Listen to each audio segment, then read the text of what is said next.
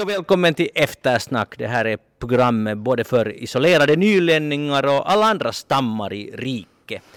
Jag heter Magnus Londén och jag är för första gången på fjorton år med i Eftersnack ensam på distans. Och jag är på andra sidan av den av militären snart bevakade gränsen, alltså bortom Nyland i det fria Åboland.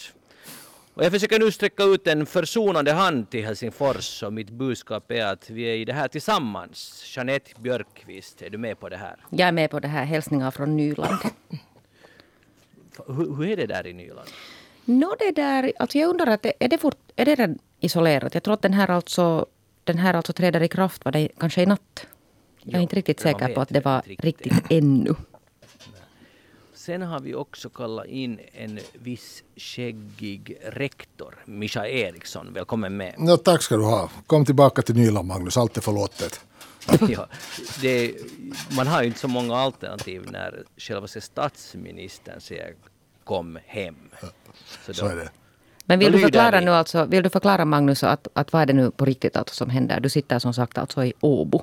Jag är i Åbo och ni är i Helsingfors. Ja. Och det där... För jag har varit på stugan och jag trodde att det var en god gärning både mot mig, mig själv och min familj att vara i karantän och inte träffa en enda människa. Men nu är ju ordern när man ska komma hem. Men jag har inte ännu hunnit ta mig hem, men småningom. Så eh, programmet så Eftersnack, vi ska tala om veckan som har gått och eh, ni vet kanske vad vi ska tala om. Uh, Misha, det är en över, över en halv miljon fall i världen. Krogarna stängs och till och med i Ryssland stängs krogarna, men naturligtvis bara för en vecka. Men det där, hur, hur, hur mår du själv? Det, tack så frågar. Än så länge ingen smitta. Familjen hade också bra. Tack och lov så har mitt arbetssamfund också än så länge undvikit, undvikit en våg av smitta så... Ta i tre och peppar, peppar allt det här, men med tanke på omständigheterna bra. Man får ju hoppas att det beror på att de här åtgärderna faktiskt har den effekt som det är meningen att de ska ha. Men nu måste du lite berätta om hur det där lärarna har. Det har ju varit en extremt snabb och stor omställning för deras arbete. Ja, ja det har ju varit hatten av för, för den beredskap som de befann sig i och för det fruktansvärt snabba ryck som, de snabba ryck som som var ett faktum när, när det här budet gick ut då, i Kyrset och i hela landet att lärarna då skulle börja arbeta på distans. Uh, jag måste säga att jag är ju på riktigt imponerad och jag tycker att vi kan tacka både den här, som vi alla vet, den här höga skolningsnivån som våra lärare har och likaså också det arbete de har gjort med elever och studerande som gör att elever och studerande också har en låg tröskel för att ett och tre börjar jobba på annat sätt. Det här tyder ju på att, att det jobbas i skolor på flera olika, flera olika vis och studerande och eleverna har ganska lätt att ta till sig nya arbetsmetoder och likaså också utnyttja den teknik som används mycket. Är det inte... Det måste ju vara stressigt ändå att plötsligt, eller det är ju stressigt för de flesta människor just nu, men uh, om vi nu talar om lärare, att, att plötsligt byta helt och hållet uh, arbetsmetod, precis som det kan vara för eleverna det också, men hur fixar ni det? Ja, alltså ur gymnasieperspektiv och framförallt ur vårt gymnasieperspektiv så var det ju framförallt när den här nuvarande perioden, ett och tre då, de två, tre sista veckorna skulle andra arbetsmetoder i bruk. Från och med nästa period som börjar nästa fredag så då har vi ändå på något sätt kunnat förbereda oss på helt nya arbetssätt och kan lägga upp kurserna och målsättningarna och förväntningarna på studerande på ett annat sätt som då anpassas enligt det här nya sättet. Men det är ju klart att nu var det ju lite, lite det där en, en ganska kvick omställning här. Uh, Mycket jobb, ja, men jag tycker att det som är finast tycker jag att här är liksom ändå, det har tagits med, med jämnmod, med lite galjuhumor som hör till och med den här stämningen att, att det här fixar vi. Att det här liksom ska vi nog gå i land med. Ni vet det här klassiska att this is what we have been trained for. Att när, när kriserna kommer så har vi läget under kontroll. Exakt, och kommer ni att orka också om det skulle bli förlängt? Eller det finns väl inga alternativ? Inte finns det något alternativ. Nej, man får ju tänka hemskt mycket på som sagt hur då undervisningen ska läggas upp så att, så att det inte blir antingen då det här stressmomentet för, för lärarna. Det är jättesvårt att disponera tid till exempel när man inte har de här vardagsarbetsplatsrutinerna som strukturerar upp det. Kaffepauser, matpauser, allmänna pauspauser och så vidare. Det blir lätt så här att det nästan känns som om man jobbar tjugofyra sju. Ja, sen läste jag alltså någonstans att föräldrar också lite så där jobbar. För att det är ju inte så att, som man kanske skulle tänka att, att det skulle vara helt klokt att hålla den här skoldagen alltså inom den här klock, nej, alltså marginalen säger då nio till tre. Ja. Utan sen är det ju så att det flexas ganska mycket där i hemmen. Mm. Och sen, sen kan man då kanske till exempel vakna klockan tolv och börja liksom sätta igång med uppgifterna. Och sen tycker då en massa enskilda föräldrar att läraren borde finnas där och besvara mm. genast alltså. Precis, ja. Och det här löser ju med en skola på sitt eget sätt. Vi har då gått in för det här att vi håller lektioner i vanlig ordning. Det vill säga helt enligt, enligt schema och eleverna, studerande checkar in sen när lektionen börjar och får uppgifter och sen när lektionen är slut så redogör de för vad de har gjort. Eller sen har det funnits andra former av arbeten under den här lektionen. Så att det inte ska just gå så här som du säger att dygnsrytmen skjuts upp och ner och så vidare. Men här, Misha, har, ja. ni, har ni haft sådana här prov i gymnasiet ja. som g- går ut på att man får ha allt material framme men istället måste man få typ nittio procent rätt för att bli godkänd? Ja, ja, ja, alltså, hur det arrangeras de distansproven så det finns ju flera olika sätt att göra det på. Men vi har alldeles avslutat faktiskt idag vår så kallade intensivvecka där våra lärare ofta också arrangerar prov. Och vi var ju tack och lov så tillvida väl förberedda att vi förra hösten arrangerade en dag med distansprov för våra studerande. Dels som ett pedagogiskt experiment att ta sig att vad händer om studerande då skriver det här provet hemma. Hur prov bygger du upp? Hur bedömer du det? Hur handleder du inför det? Och så vidare och så vidare. Och det här erfarenheterna från det, det, det där experiment eller för det arrangemanget så där det är ju mycket nytta av nu när, när det här blev aktuellt. Ja, men berätta, hur gör man för att elever inte ska lunta eller på något sätt fuska? No, alltså det, det finns ju flera olika sätt. Och, jag menar, ett är ju till exempel något så enkelt som att du lagar ett så pass långt prov att studerande då liksom hålls sysselsatta under hela den här provtiden och inte riktigt har tid att uh, att, lunta. Att, eller, att lunta eller att samarbeta direkt med varandra. Det vill säga det här att, att om du då, om provet är tillräckligt långt så hjälper du en kompis så då hinner du inte med ditt eget prov. Så, så är det i princip. Det här, alltså, och som sagt så, när, när man snackar distansprov så är ju inte den stora huvudvärken det här hur de inte ska lunta. För det, får, det måste ju acceptera att de har tillgång till källor av en massa olika slag. Men det handlar ju mer om, du kan också mäta något i den här stilen som hur kan du... Uh, samman, ta till dig mycket information och plocka ut det relevanta. Exakt. Det vill säga att de får en binge material de ska läsa och sen så ska de svara på några frågor utgående från det här materialet som de inte har sett tidigare. Hittar du det här centrala i det här? Ja, alltså själva verket tycker jag det låter som ett bättre sätt att testa människors kunskap. Mm. Överlag också, ja. Ja. Ja, alltså det, hej Janet Björkqvist, du är ju va? Här med i studion och nu är jag, nej, jag, alltså, jag är ju inte där, där i studion utan jag är här nej. i Helsingfors i Nyland i studion. Men du är, du är i en studio i ja. motsats till mig för jag är i en, en sån här vestibul i en garderob där var man hänger upp kläder liksom i princip. Det är alldeles rätt ställe åt dig, Magnus. No, jo, men Jeanette, um, hur gick det nu med din dotter? Att, har hon gått nu i skolan? No, nej, inte har hon gått i skolan. Alltså hon går ju då i andra klassen och, och så kom det någon sån här plötsligt sån här att man också skulle ha fått sätta alltså barnen. Men det var ju nog alldeles uppenbart att, att ogärna om det bara finns möjlighet att hålla henne hemma. Och jag tror inte att någon av hennes klasskamrater är i skolan. Det är nog ganska tomt där. Okay. Så hon ja, är ännu hörd under närmare. magister Björkqvists, Björkqvists seniors stränga hand. Exakt. Det är inte sant alltså, det, ja, det är inte sant alltså för att hennes lärare styr ju nog upp det här på distans. Mm. Ja, men kan du berätta om dina nerver håller? Mm, mina nerver håller, jag har ju alltså goda nerver faktiskt. Aha, just det. Så, okay, så det är inget problem för dig? Nej, det är ju och många det där, nu och sen kan det hända, stressigt. Ja, sen kan det hända, men det här har alltså inte med hennes skolgång att göra. Men det kan ju hända att hon har sagt någon gång att mamma, dina plötsliga humörsvängningar är lite jobbiga. Men det alltså, brukar alltså yttra sig sen att jag får någon sån här, sån här det där, alltså flipp på att hon har suttit, hon har liksom traskat iväg i smyg och tittat på sin iPad på någon sån här sån här barn, ni vet YouTube, Netflix, något sån här. Och då får jag ju sån här alltså akut flipp alltid, och det vet hon ju om. Ja, och det har ju ingenting med nerverna att göra. Det har helt andra saker. Ja. Eller hur? Ja. Hör, hörni, jag skulle vilja diskutera Nyland eh, lite då, det isolerade ny, Nyland då. Plötsligt steg värde på nyländska sommarstugor alldeles markant. Medan däremot alla stackare, inklusive jag, som har sommarstugor utanför Nyland, så vi är ju, det är värdelöst. Och, och Misha Eriksson hör också till dem som har en värdelös sommarstuga för närvarande. Men jag, jag tittar på den här kartan, och det är ju alldeles fantastiskt. Om det inte skulle vara en... Eh, en kris där människor är allvarligt sjuka, så skulle det finnas mycket man skulle kunna spekulera i, att hur ska man ta sig ut ur Nyland.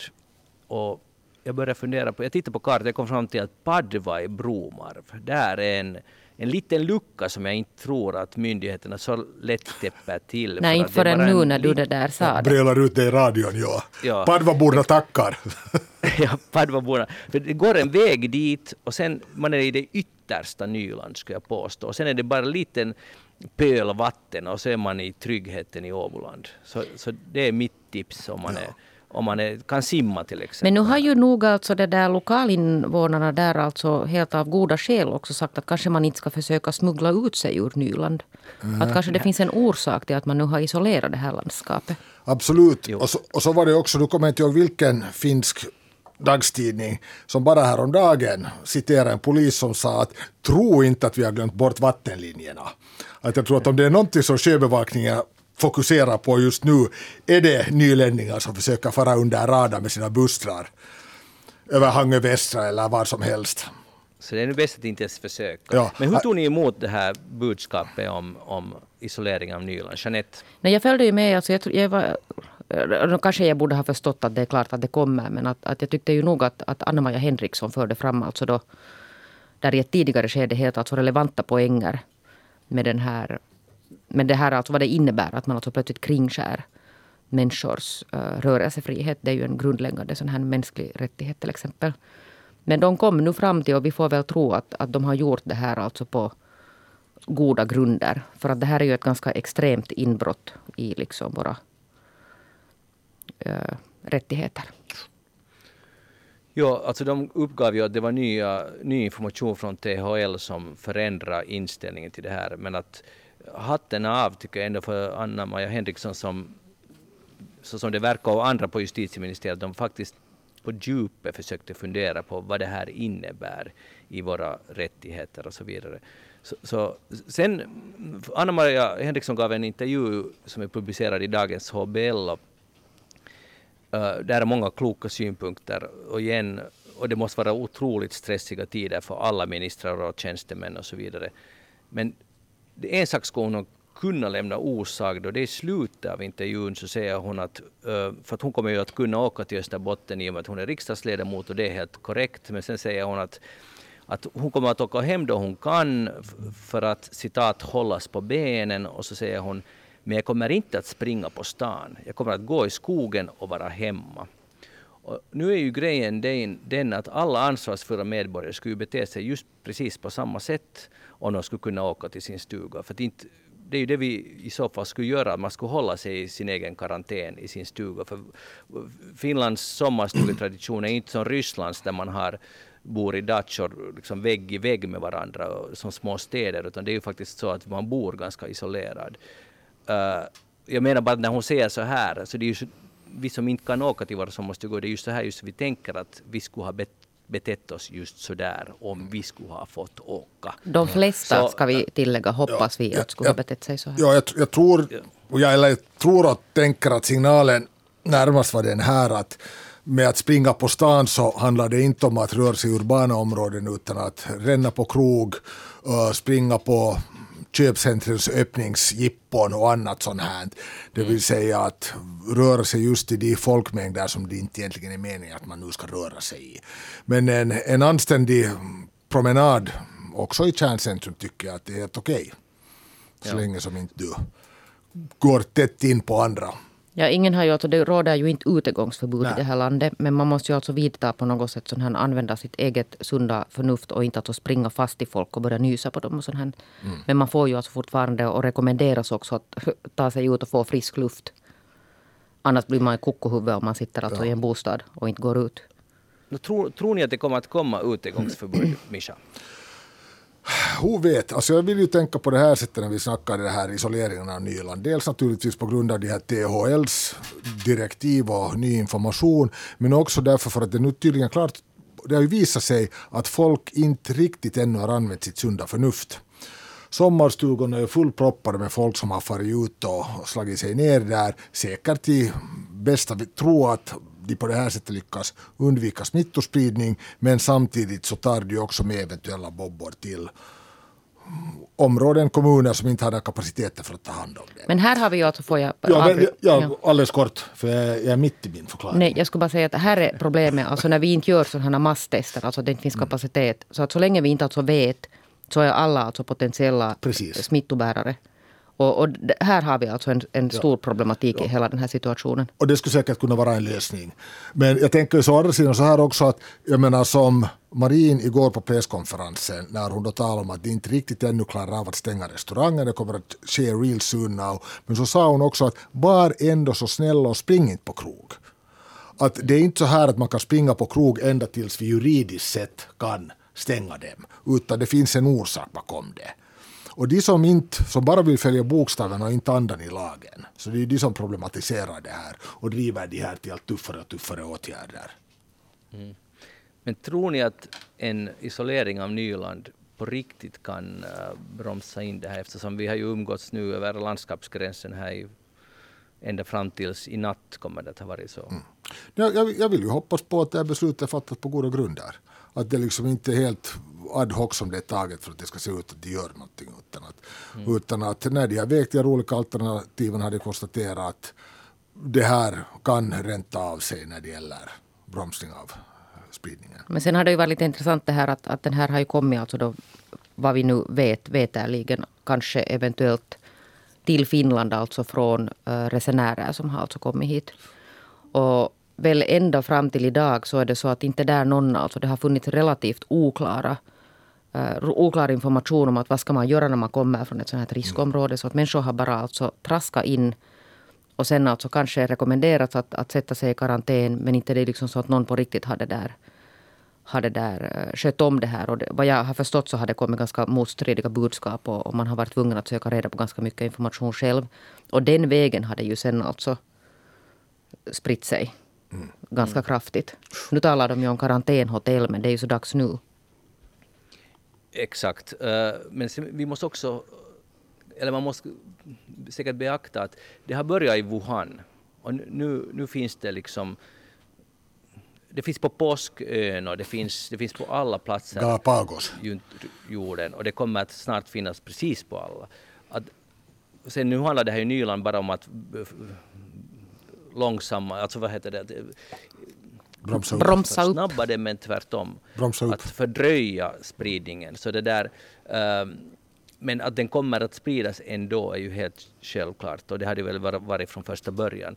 Men uh, ännu, det som, alltså, som jag tycker att om vi tänker politiskt är superintressant, uh, som Henriksson också var inne på i den här intervjun, var det att, att nu är det så att oppositionen står och flåsar och vill ha mera inskränkningar i grundlagen. Och vanligtvis brukar det vara tvärtom att den regerande partiet, ja nu ska vi ändra grundlagen, nu ska vi fixa det ena och det andra. Och sen är det någon som försöker lite, ja kan vi ta lite bromsa nu på det här och, och mm. har vi tänkt igenom det här. Och nu är det liksom tvärtom att det finns ingen politisk kraft som bromsar.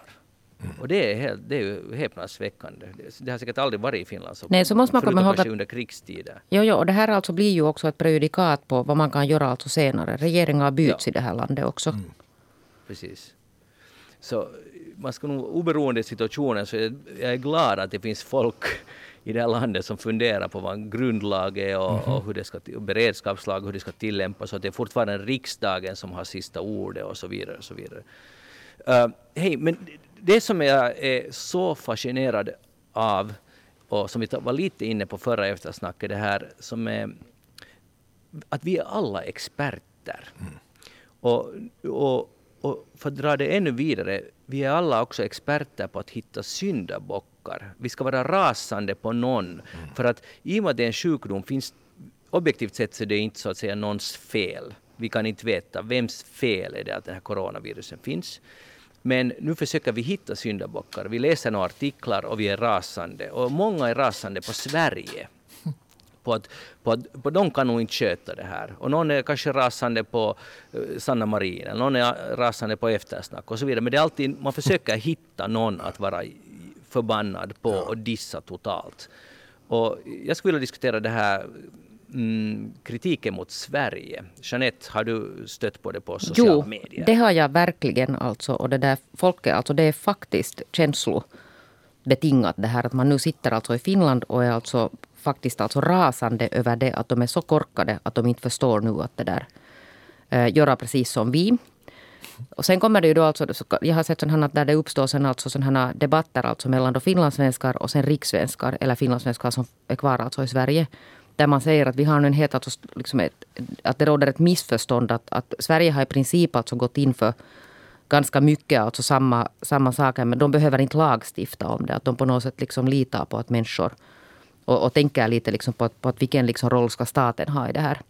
Och det där, nu är ju sanningen är ju den att ingen av oss vet hur facit ser ut. För att de har ju också haft den här tesen om att man måste på något sätt försöka hålla samhället rullande ändå.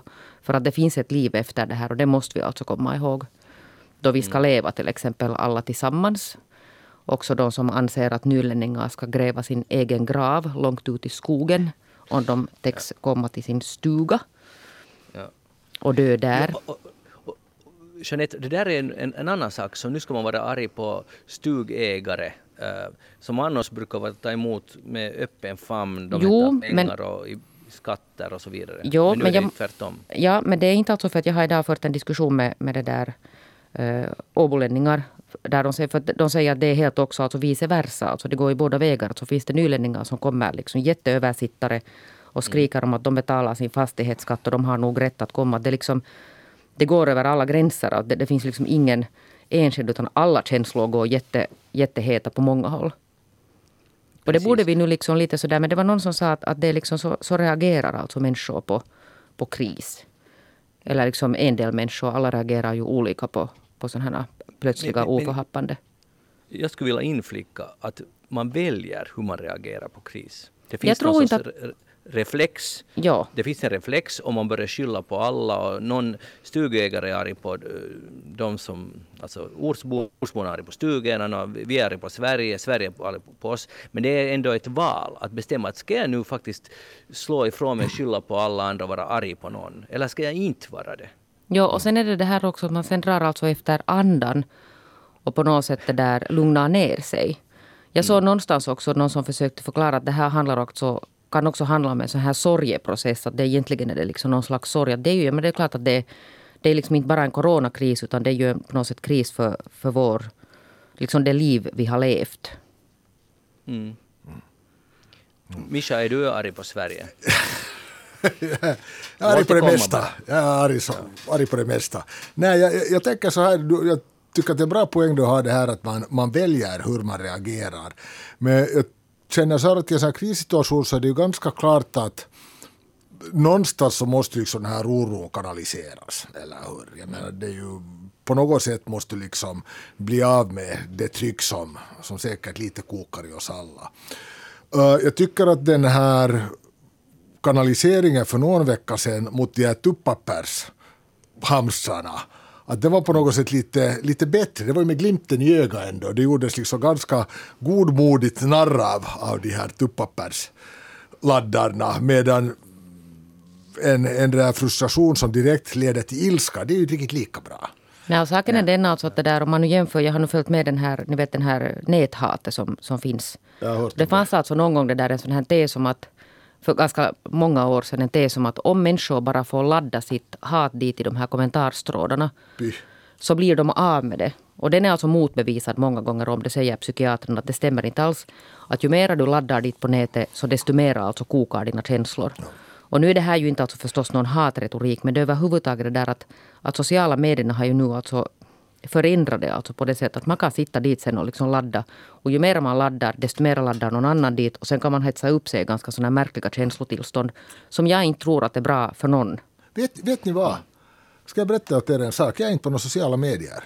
Nej, sen, det tror jag sen, är jättehälsosamt. Sen, sen, sen några år tillbaka. Det är ett jätteskönt. Jag, den där följer med Helsingin Sanomats nyhetsflöde. Och jag läser inte ens kommentarerna där. Men det är nog alltså ganska många, jag menar, ja det är jättesunt leverne, mm. särskilt alltså i dessa tider, men nu är det ju många som, menar, man har ju ändå till viss del också alltså kontakt med sina vänner via sociala medier. Inte du kanske, men många andra har alltså det. Jag har inga vänner. Du har inga vänner, så, det är det. Sunt leverne, ja. På alla sätt. Ja. Så, så, så det här social isolering är inte alls en nyhet för dig? På det nej, nej, nej, jag var ju aktiv för... riktigt aktiv för några år sedan, men sen, sen tyckte jag faktiskt att det direkt blev en, en tidstjuv. Jag tyckte inte att det, det ränta av sig. Att all den tid som jag la ner på det så, så återbetalade inte sig. Så då slutade jag upp med det. Och jag har aldrig förstått mig på Twitter. Aldrig. Hur mycket jag har, har försökt följa okay. med det. Men det här är en lång diskussion och vi har den nu. För att jag skulle vilja istället citera statsepidemiologen Anders Tegnell, som ju nu är en stor uh, kändis i Sverige. Han säger att det finns ingen anledning att i dagsläget följa Finlands eller andra europeiska länders exempel. Nu, sen ett citat. Jag är inte så säker på att de har nått så mycket längre än oss. Det finns inget som tyder på det. Jag tycker det är viktigt att man fortsätter använda de medel som man vet att fungerar. I andra länder har man andra traditioner där det kan vara nödvändigt att använda sig av exempelvis lagar. Och han är inte alls orolig för att det kommer att se väldigt annorlunda ut i Sverige än i andra länder. Än så länge så har situationen utvecklats hyfsat i Sverige. Sjukvården har fungerat med de, med de insatser vi har gjort. Och det här är så intressant, för nu finns det ju minst några miljoner experter i Finland som säger att det är katastrofläge i Sverige och värre kommer det att bli. Och nu säger bossen att nej, det är inte alls på det viset. Vem har då rätt, Jeanette? Det vet man ju inte. Och jag tycker att det är jätteintressant att Sverige gör mm. på sitt eget sätt. Alltså, det är ju inte, alltså, det är liksom inte på, på luft de, de gör de här teserna. Nu vet jag, han är ju inte alltså någon amatörtyckare, den här. Nej, samtidigt som jag kanske också lite tänker på det här stället. Det finns ju ett och ett annat, ett annat konkret exempel på hur det går när man, när man inte reagerar. Jag menar, som vi konstaterade förra veckan också, Italien är ju ett klassexempel där på hur det kunde gå riktigt, riktigt illa. Jo, men där kan man ju också säga det att man kan inte alltså jämföra. Det är liksom lite så där bedrägligt, bedrägligt att, att börja jämföra alltså länder sinsemellan direkt, för att till exempel folktätheten i Sverige och och Italien, eller liksom i Finland och Italien för den delen. Vet ni att, mm. att, att samhällena ser olika ut, att man kan inte säga att nu gjorde de så i Italien så det betyder att det kommer att, att gå exakt här, lika här. Mm. Det, det är inte liksom direkt jämförbart. Nej, men samtidigt tycker jag att den här worst case scenario, så som Italien i det här Europa då har presenterat sig själv, visar hur det kan gå om den här tesen som du lägger fram inte håller. Är det en risk vi är färdiga att ta? Vilken tes menar du? Det vill säga det här att det kan vara olika, att Sverige och Italien inte nödvändigtvis reagerar på samma sätt. Ja, det är ju inte alltså min tes, utan nu har jag ju alltså läst om den här. Tesen du la fram. Ja, för att jag är ju det där emot, emotsatt till, experter här nu igen. Emotsatt till en massa miljoner finländare så tror jag ju inte mig veta någonting om det här, utan jag försöker nu liksom ta till mig det vad experterna säger. Ja. Men, men det som gör det sen ytterst intressant är att vi har ju toppexperter i Finland, så har vi toppexperter i Sverige, vi är grannländer, vi har varit i samma land i många hundra år och nu har de kommit till olika slutsatser. Ja. Det, det, är intressant, intressant. det intressanta blir ju här nu om, säger om ett halvt till ett år något i den här stilen, när det kommer att ha gått på olika sätt i binga olika länder, kommer något land att kliva fram och entydigt rakryggat säga att vi borde ha gjort på ett annat sätt. Mm. Att så experter som vi var, så gick det inte. Men ingen är ju expert på det här. Det här är ju alltså en helt ny situation och alla alltså gör liksom sina kalkyler ja. på sina egna grunder. Och det finns inget, alltså det finns inget facit, det finns ingenting Nej. man kan titta alltså men, på. Men, men trots det kan du sen med, titta dig i backspegeln kan du säga att vi borde ha gjort på ett annat sätt. Men jag kan nu säga att jag orkar inte hetsa upp mig jättemycket över svenska linjen. Nej, och den dagen, så att säga, den sorgen, vi får vänta och se hur det gick. Men jag skulle vilja rannsaka mig själv lite, för att på tal om att vara rasande så har jag kanaliserat mitt lilla raseri mot två killar, och det är Donald Trump, inte så överlä- förvånande, och sen Bolsonaro i Brasilien. Mm. Och det tycker jag att det är helt, på något konstigt sätt, helt legitimt ra- raseri, fast det inte bekommer mig överhuvudtaget. Så vill någon av er analysera mitt beteende här? Vill du lägga till, vill du lägga till Boris Johnson där också? Han har nu fått corona. Han har fått corona och det är inte, det är inte trevligt alls. Nej, jag inte, han vände ju kappen, han bytte ju taktik ganska snabbt mm-hmm. i Storbritannien. Men, men att Bolsonaro sa ju nyligen att, och han har ju möjligtvis corona själv, men det är hemlig uppgift. Uh, men han säger ju att, att brasilienare, de är ganska härdade, att de kommer nog inte att få det här. Mm-hmm. Och Trump vill, öpp- vill öppna landet för business så snabbt som möjligt, och det handlar ju inte om att han tycker att businessen ska öppna, utan han tycker att han ska bli återvald och så vidare. Men i sak förstår jag vad han försöker säga, att this country was not made for lockdown. Det, jag vet inte vilket land som var gjort för lockdown, kanske Nordkorea, men, men jag förstår att han vill desperat att samhället ska börja funka igen, så här som vi alla vill. Ja. Men det kan vara det, det är uppenbarligen baserat totalt på okunnighet och, och att han inte förstår hur, vad som händer. Men hans popularitet är stabil och till och med stiger. Och det är det som jag blir så rasande ja. på. Det var jag funderade närmast på när det gäller den här Trump-casen är ju den här bristen på en sån här, hur ska vi säga, klart och genomgående och ska vi säga lite så här faderligt ledarskap. Förstår ni vad jag menar? Den här som leder, leder landet genom kris, den här trygga axeln man kan vända sig till. Det som på engelska kallas för being presidential, det vill säga ha en sån här pondus som, som det där, som in, in, inger förtröstan i folk. För det har ju faktiskt varit det senaste månaden, det är ju ren ramma vindflöjeltaktiken. Å ena sidan så ska allt vara stängt i flera månader framåt, en vecka senare blir han nervös och ska öppna upp allt igen och så vidare och så vidare. Det här finns inte den här röda tråden som man tänker då att skulle inge ett genomgående förena landet helt enkelt i, i den här tiden av kris. Hej, ni hade, ni hade fått en uppgift båda två, att om vi tänker bortom uh, döden och sjukdom, och om vi plockar liksom för en liten stund bort det och tänker på de positiva effekterna, speciellt på lång sikt när allt har lagt sig, hur kommer samhället att förändras och vad kan gå mot det bättre i, i och med, utifrån att vi nu har den här coronavirusen och den någon dag är slut? Misha? No, det som jag har tänkt på är ena sidan det här att hoppas jag att det här på något sätt ska i smått och stort ha förena, förena där medborgarna i republiken Finland. Det vill säga en samhörighet och solidaritet som, som vi säkert skulle vara ganska betjänta av i överlag globalt turbulenta tider. Det har ju bland annat Helsingin Sanomat har ju på bred front gått in för där Koko Suomi auttaa, hela Finland hjälper. Och det har varit en kampanj som på riktigt engagerar, engagerar många. Sen hoppas jag också att, tänker vi på arbetsvärlden, så det här har ju tvingat oss till allt mångsidigare arbetsmetoder. Jag menar, tänka på skolan förstås med distansarbete, men det har också intervjuer har, har det där affärsmän sagt att ett ur tre så har de på bred front förstås övergått till distansmöten. Att de här arbetsmetoderna som då också skulle verka, ska vi säga, främjande för, för vår miljö och natur, att man skulle märka att hej, det här funkar ju. Med eller utan epidemi. Att vi kör vidare på det här. Och det funkar ju. Jag ja. menar, det är det som alla säger. Åh, var det så här lätt? Att jag behöver inte flyga till Stockholm av och ja. an på en dag. Kan jag, jag kan faktiskt bli i Finland. Så det, det är ju en otroligt fin sak om det skulle gå, slå igenom äntligen. Uh, Jeanette, har du någon, någonting på lager? Ja, alltså jag, tror, eller jag hoppas på det här att, att det liksom leder till någon sån här förbättrad, alltså förbättrade sociala kontakter, för att jag själv håller ju på, jag älskar människor och jag älskar mina vänner och jag tycker om att träffa dem. Och, och nu när man liksom tvingas på något sätt vara lite sådär, inte ersätter alltså någon sån här, vet ni, telefonsamtal eller, eller någon sån här liksom WhatsApp-kontakter ersätter inte alltså. Jag vill krama mina vänner, jag vill vara nära dem. Så att på något sätt tänker jag att kanske vi sen uppskattar de liksom, uh, den verkligheten på ett annat sätt sen när vi kommer ut ur det här, att man faktiskt får träffas, man får vara tillsammans så där som man var tidigare.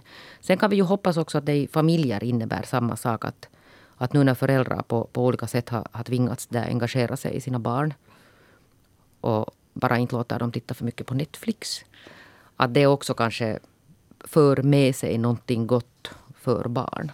Kan man hoppas på i alla fall. Plus att jag dessutom hoppas jag att det här engagemanget som många har visat för äldre, alltså de som mm. nu verkligen måste sitta ensamma hemma. Alltså många av de sådana som aldrig har fått hjälpa, alltså varit väldigt ensamma. Och nu har det ju liksom poppat upp en massa sådana här att man, man hjälper dem att hämta saker och sånt. Att där skulle uppstå någon sån här, sån här det där, kanske kontakter eller, eller någon slags sån här liksom tänk att man vill fortsätta också bry sig om dem. För att vi har en massa ensamma gamla i det här landet. Mm. Jag har funderat på en sån sak att uh, i bästa fall, så nu när vi har alla fått upp ögonen hur för samhället funkar, att allt ju hänger ihop. Alltså kultur, utbildning, företagsamhet, uh, sport, allt och alla är beroende av varandra. Mm. Och om, om man liksom på riktigt tar till sig den här informationen, liksom, eller att det förhåller sig på det här sättet, så kan det också bli en slut på motsättningar, lite det som du Misha var, in, var inne på. Uh, och jag tycker det ska vara så fint att, uh, att alla fattar att vi är, vi är alla en del av ett magiskt system som kallas samhälle. Och vi behöver alla varandra på ett eller annat sätt. Och nu har vi kanske märkt det. Oh shit, att allt hänger ihop. Mm. Så det här är vad jag, vad jag tror. Sen skulle jag vilja uh, en, ta upp en negativ sak som jag hoppas att går om. Och det tangerar det som du, Jeanette, var inne på när du sa att du vill träffa dina kamrater, vänner och krama dem. Och det är ju det att beröring är ju otroligt viktigt för människor, för alla. Det finns ju hur mycket forskning till och med som helst om det. Men nu ser man ju det, och det är helt förståeligt. Men man går, om man går på stan så alla går två meter runt varandra och alla är misstänksamma. Eller så kan man bara säga att de är, beter sig så som myndigheterna säger. Men man, man ska undvika främlingar just nu. Jo, det blir jag snabbt hoppas att alltså, det inte blir bestånd. Nej, och det är just det att det blir ju det kan snabbt alltså bli just en sån här att det sätter sig i system att man blir rädd för människor. Och det hoppas ja. jag att det inte är så. Där fanns en, jag läste en intressant kommentar här om dagen där det konstateras att det som är nytt i den här situationen att nu är du inte mera rädd för folk som kommer utanför landets gränser utan du är rädd för människorna som bor innanför samma gränser som du, eller hur? Mm. Och det är ju på något sätt en helt upp- och nervänd test i till det där, just allmän främlingsfientlighet eller vilka ledsamma teser du hänger Nä, uppe på. Misha, för nu går gränsen vid Nyland istället. Alltså det är bara, det är alltid utanför och innanför. Det är nylänningar och icke-nylänningar. Ja. Mm, naja, så enkelt var det. Ja. Men, in- ja, men det är ju något han... helt intressant och det är socialpsykologiskt liksom experiment också för, för till exempel nylänningar nu som känner sig lite kränkta över att det sägs så förskräckliga saker om man plötsligt är en, en liksom corona, ett coronavirus om man rör sig någonstans. Mm. Att det finns ju alltså människor som lever med den här, alltså att man på något sätt är, att man applicerar alltså alla möjliga fördomar mot dem av alla möjliga orsaker. Alltid. Och det där skulle vara en fantastisk insikt om vi alla skulle förstå att när som helst kan det här utanförskapet drabba oss själva. Oh ja. Man ska inte vara så hård och sluta ut andra människor. Ja. Det, skulle, det skulle vara en fin sak om det skulle komma som en effekt av det här. Hej, men har ni hört om Big Brother i Tyskland? I Köln äh, sitter de ju, och de var typ de sista människorna i världen som fick veta att det råder, att det har blivit lite utegångsförbud här och där. Och, och, och, och, men nu den här veckan till slut, det blev så mycket protester att de beslöt det här tv-bolaget, nu måste de få en snabb brief om vad som händer i samhället, för de var helt omedvetna. Där levde de loppan i Big Brother-bubblan helt enkelt. Men det är slut på det nu. Men de var ju skyddade där. De skulle de kunna fortsätta vara där. Men det, det var ju minsann lite oetiskt av tv-bolagen måste jag säga. Att så, berätta. Att inte berätta.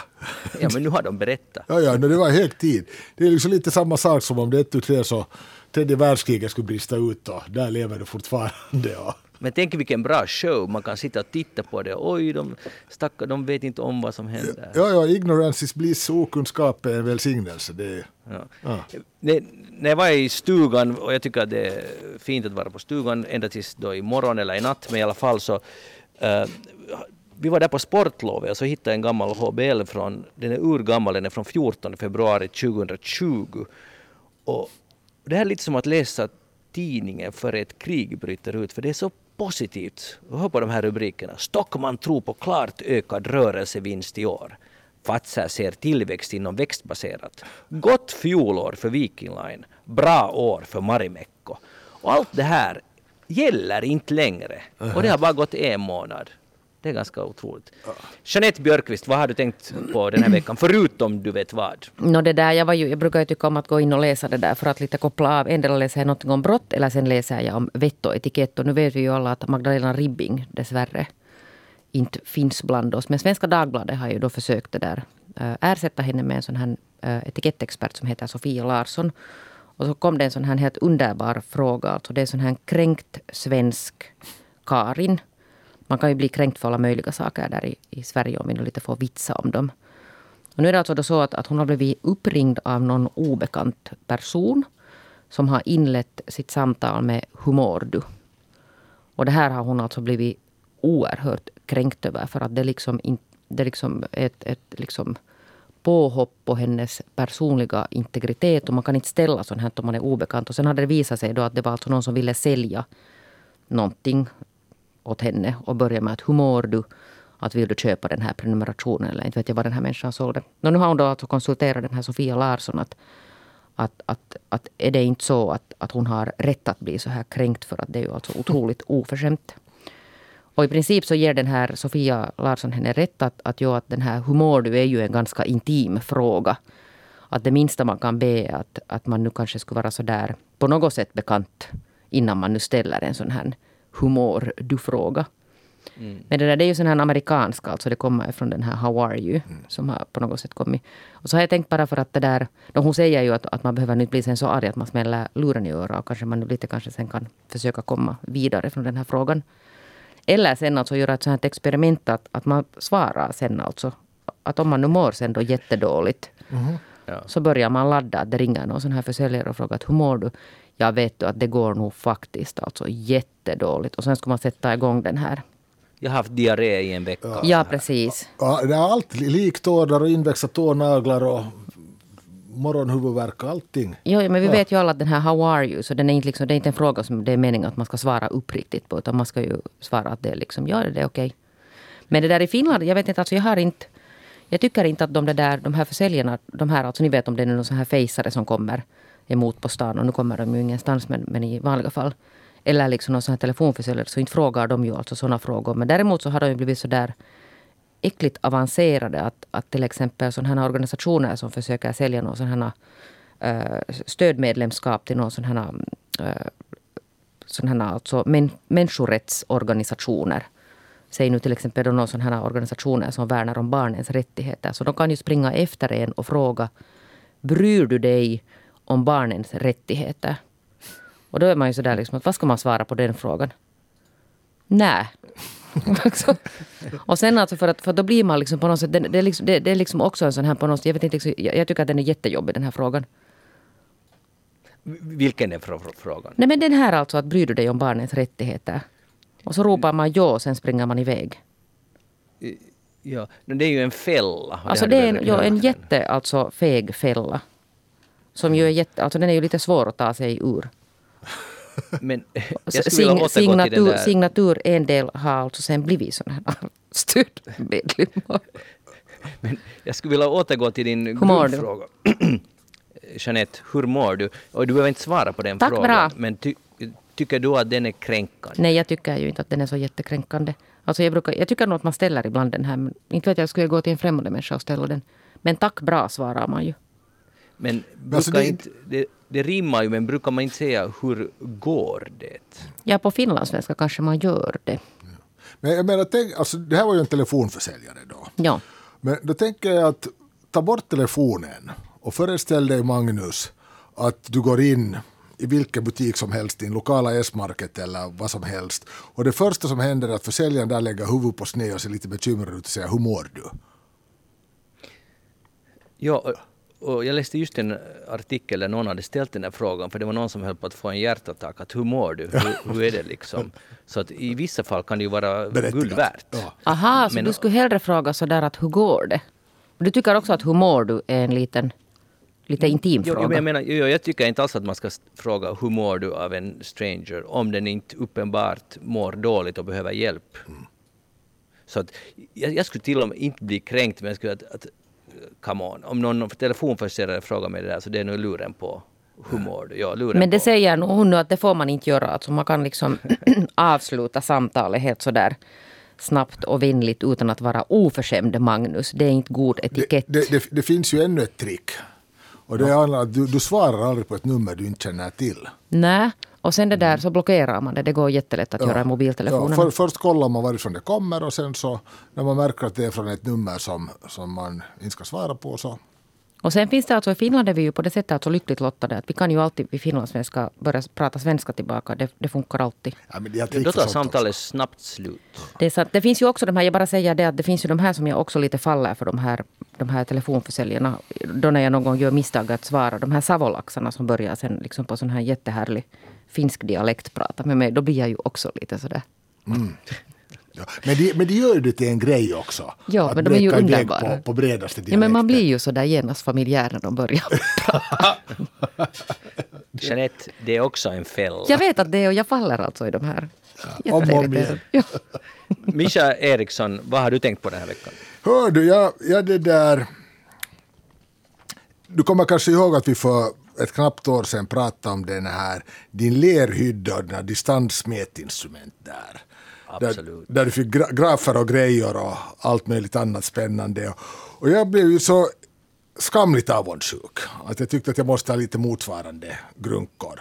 Och du kommer kanske ihåg att jag ringde dig här för, för några veckor sedan och bad lite hjälp och råd och rön i hur jag skulle fixa det här. Och jag har shoppat en hel del elektronik och apparatur och, och fjärrkontrollerbara rackerier som jag, som jag då ska kunna använda mig av.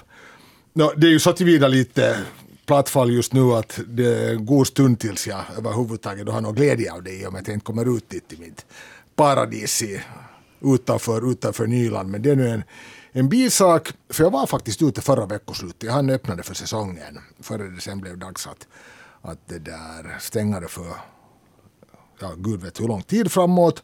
Jag installerade allting, alla mina nätkontakter och fjärrstyrda stick. Det där stöpslar och uh, webbkameror och allt möjligt annat spännande. Två dagar senare så bröts kontakten. Och då kom jag inte åt det. Överhuvudtaget. Allt funkar utan bara sjutton. Och nu sitter jag här bara och stirrar på en skärm som säger att kontakt med servern får sig. Så det, det, ja, alltså, det här har jag på riktigt tänkt hemskt mycket på. Och det har inte varit goda tankar.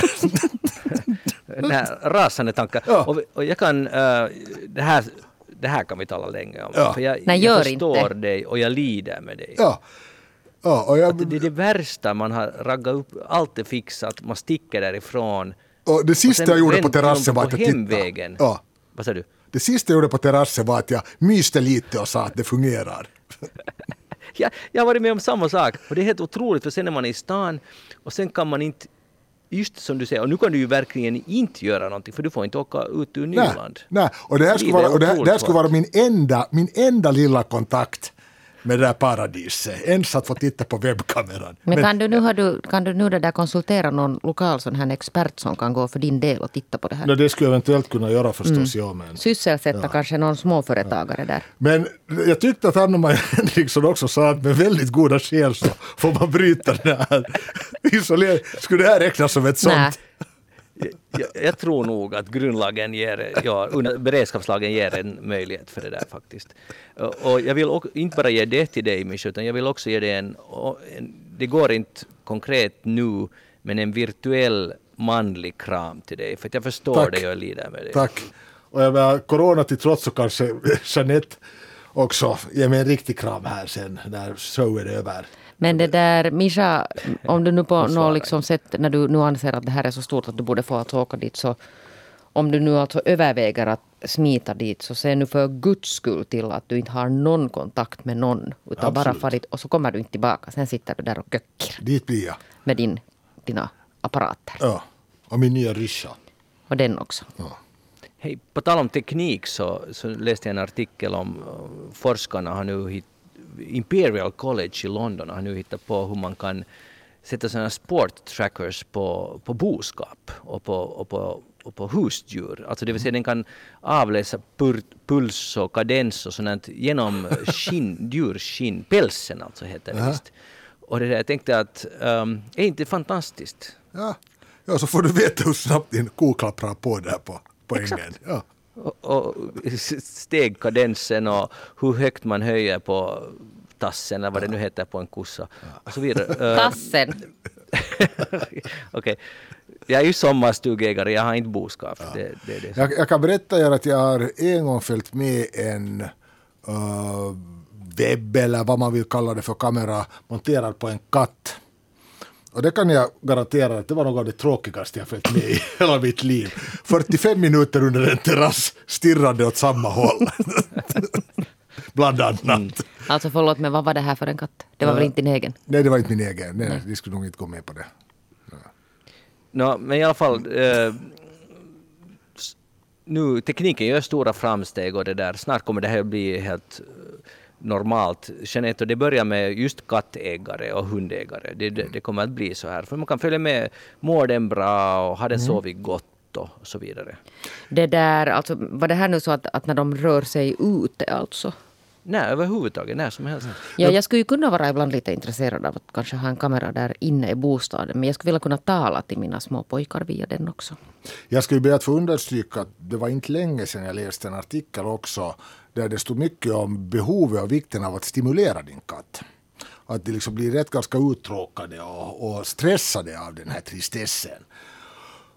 Och någon form av, av behändiga mätinstrument på katterna för att mäta deras stresshormoner. Så. Det ska jag kanske inte göra. Man måste ju bara komma ihåg att leka med sin katt. Ja, naturligtvis. Folk glömmer bort att man måste leka med katter. Man tänker bara att de är så där lätta att ha där och inte behöver man göra så mycket. Men det stämmer ju inte. Man måste...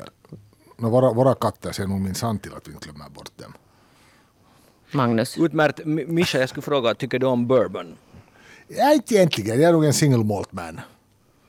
Det är mera kulturellt tycker no, jag. Nej, det säger jag inte, men... Det, ja, men, men nästa. No, nu, om någon serverar en god bourbon så nu slinkar det ju ner. Berätta, hur, var är frågan? No, nu har forskarna kommit på att... Uh, För det finns ju billig bourbon och bättre bourbon mm-hmm. och säkert samma gäller ju whisky som vi känner till. Jag tycker nu inte så hemskt mycket om varken bourbon eller whisky, men ni vet när man spiller kaffe mm. och sen när det torkar så blir det ett visst mönster alltid. Och nu har de kommit fram till att det här mönstret är ännu mer så distinkt när det gäller bourbon.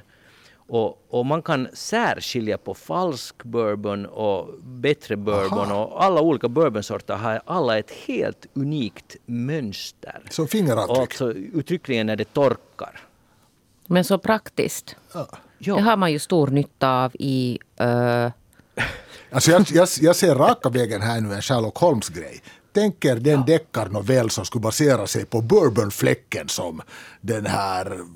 geniala detektiven med full koll på också den här obskyra branschen av kriminologi behärska. Oj vad jag inte skulle läsa den. Jag visste du för att mördaren Nej, skulle säga inte. hej att jag, jag drack Jack Daniels, jag vet inte om det är officiellt i bourbon, men så säger den där som reder ut det Poirot säger hej, men att egentligen så drack du det och det för att kolla på det här mönstret. Mm. Sen visar det att han är en lögnare. Det är ju helt bra, tack Misha, du, du hittar genast en tillämpning.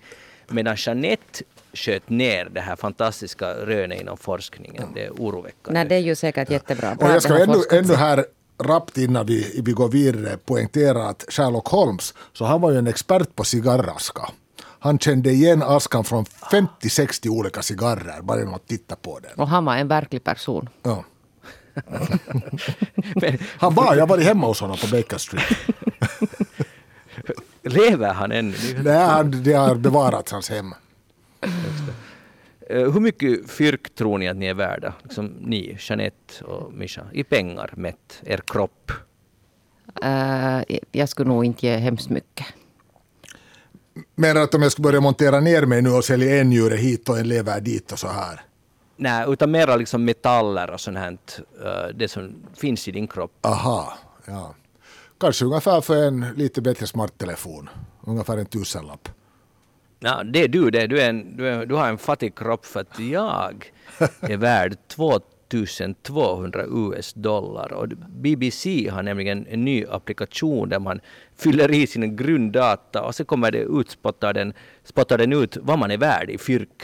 Och, och det är för att fosforn, om jag nu förstår rätt, uh, hoppas jag inte säger fel, men den, den genererar lite, lite intäkter, uh, det som vi har i vår... Annars är det, det är ju mest vatten helt enkelt. Mm. Hur är det med plomber? Amalgamplomber särskilt. Guldplomber.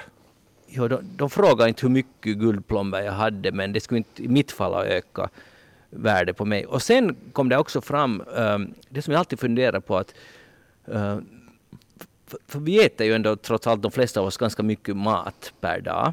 Och, och sen är det att om man idrottar, man får sp- springa i en timme, så det är ganska lite man gör av med. Men där kom det fram att om, även om du bara ligger, nu i coronatiden, man ligger i sitt hem, så gör man sig av med energi motsvarande två komma tre pizzor per dag. Oha, just det. Men det måste väl ha att göra med den här matsmältningsprocessen som uppehåller värmen på dig. Ja, det är ju en, exakt. Det, det är en viktig värmeregulator. Alltså vänta, ta det där en gång till, det där lät lite konstigt. Det låter väldigt konstigt och jag hoppas att det är sant. Men B B C påstod så här, två komma tre pizzor behöver Magnus för att hållas igång ett dygn. Men alltså vad då, har de gett någon sån här kalorimängd? Alltså det var kroppen behöver, alltså kalorimängder per dygn ju, varierar ju per person. Då gör man så här ungefär.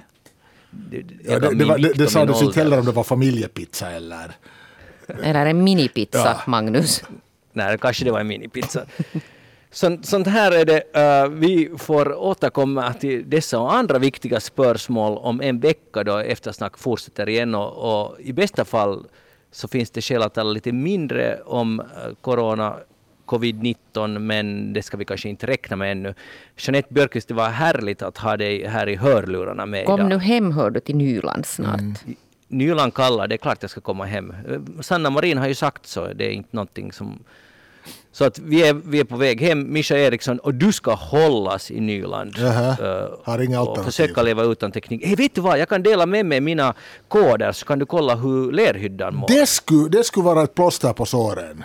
Ja. Ja. Du får en kram plus koder. Mycket bra. Yes. Bra. Jag heter Magnus Londén och programmet alltså Eftersnack. Ni kan gå in på facebook punkt com eftersnack och snacka vidare om allt som denna sändning gav upphov till. Ha det bra tills vi hörs igen om en vecka. Hej då. Tack, hej.